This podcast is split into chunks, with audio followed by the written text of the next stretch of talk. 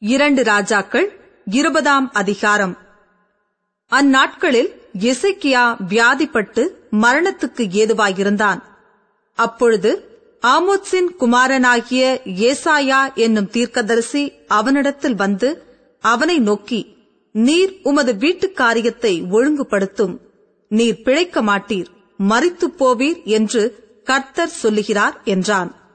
அப்பொழுது எசேக்கியா தன் முகத்தை சுவர்புறமாக திருப்பிக் கொண்டு கர்த்தரை நோக்கி ஆ கர்த்தாவே நான் உமக்கு முன்பாக உண்மையும் மன உத்தமமுமாய் நடந்து உமது பார்வைக்கு நலமானதைச் செய்தேன் என்பதை நினைத்தருளும் என்று விண்ணப்பம் பண்ணினான்.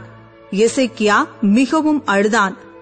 ஏசாயா பாதி முற்றத்தை விட்டு அப்புறம் போகிறதற்கு முன்னே கர்த்தருடைய வார்த்தை அவனுக்கு உண்டாகி அவர் சொன்னது நீ திரும்பிப் போய் என் ஜனத்தின் அதிபதியாகிய இசைக்கியாவை நோக்கி உன் தகப்பனாகிய தாவீதின் தேவனாயிருக்கிற கர்த்தர் சொல்லுகிறது என்னவென்றால் உன் விண்ணப்பத்தை கேட்டேன் உன் கண்ணீரை கண்டேன். இதோ நான் உன்னை குணமாக்குவேன். மூன்றாம் நாளிலே நீ கர்த்தருடைய ஆலயத்துக்குப் போவாய். உன் நாட்களோடே பதினைந்து வருஷங்களை கூட்டுவேன். உன்னையும் இந்த நகரத்தையும் அசீரியா ராஜாவின் கைக்கு தப்புவித்து என் நிமித்தமும் என் தாசனாகிய தாவீதின் நிமித்தமும் இந்த நகரத்துக்கு ஆதரவாய் இருப்பேன் என்று சொல் என்றார். பின்பு ஏசாயா அத்திப்பழத்து அடையை கொண்டு வாருங்கள் என்றான். அதை அவர்கள் கொண்டு வந்து பிளவையின் மேல் பற்று போட்டபோது அவன் பிழைத்தான். எசேக்கியா ஏசாயாவை நோக்கி கர்த்தர் என்னை குணமாக்குவதற்கும் மூன்றாம் நாளிலே நான் கர்த்தருடைய ஆலயத்திற்கு போவதற்கும் அடையாளம் என்ன? என்றான்.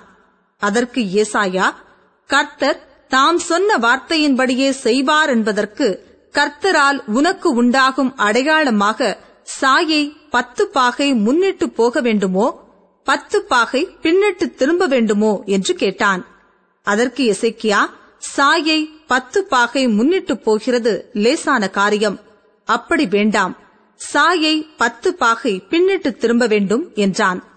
அப்பொழுது ஏசாயா தீர்க்கதரிசி கர்த்தரை நோக்கி கூப்பிடுகையில் அவர் ஆகாசுடைய சூரிய கடியாரத்தில் பாகைக்கு பாகை முன்போன சாயை பத்து பாகை பின்னிட்டு திரும்பும்படி செய்தார். அக்காலத்திலே பலாதானின் குமாரனாகிய பெரோதாக் பலாதான் என்னும் பாபிலோனின் ராஜா எசைக்கியா வியாதிப்பட்டிருக்கிறதை கேட்டு அவனிடத்துக்கு நிருபங்களையும் வெகுமானத்தையும் அனுப்பினான். எசைக்கியா அவர்களை அங்கீகரித்து பின்பு அவர்களுக்கு தன் பொக்கிஷ சாலை அனைத்தையும் வெள்ளியையும் பொன்னையும் கந்த வர்க்கங்களையும் நல்ல பரிமள தைலத்தையும் தன் ஆயுத சாலை அனைத்தையும் தன் பொக்கிஷ சாலைகளிலுள்ள எல்லாவற்றையும் காண்பித்தான். தன் அரமனையிலும் தன் ராஜ்யத்தில் எங்கும் எசைக்கியா அவர்களுக்கு காண்பியாத பொருள் ஒன்றும் இல்லை. அப்பொழுது ஏசாயா தீர்க்கதரிசி எசேக்கியா ராஜாவினிடத்தில் வந்து அந்த மனுஷர் என்ன சொன்னார்கள்? எங்கே இருந்து உம்மிடத்தில் வந்தார்கள்? என்று கேட்டான். அதற்கு எசேக்கியா பாபிலோன் என்னும் தூர தேசத்திலிருந்து வந்தார்கள்? என்றான். அப்பொழுது அவன் உம்முடைய வீட்டில் என்னத்தை பார்த்தார்கள்? என்று கேட்டான். அதற்கு எசைக்கியா என் வீட்டிலுள்ள எல்லாவற்றையும் பார்த்தார்கள்.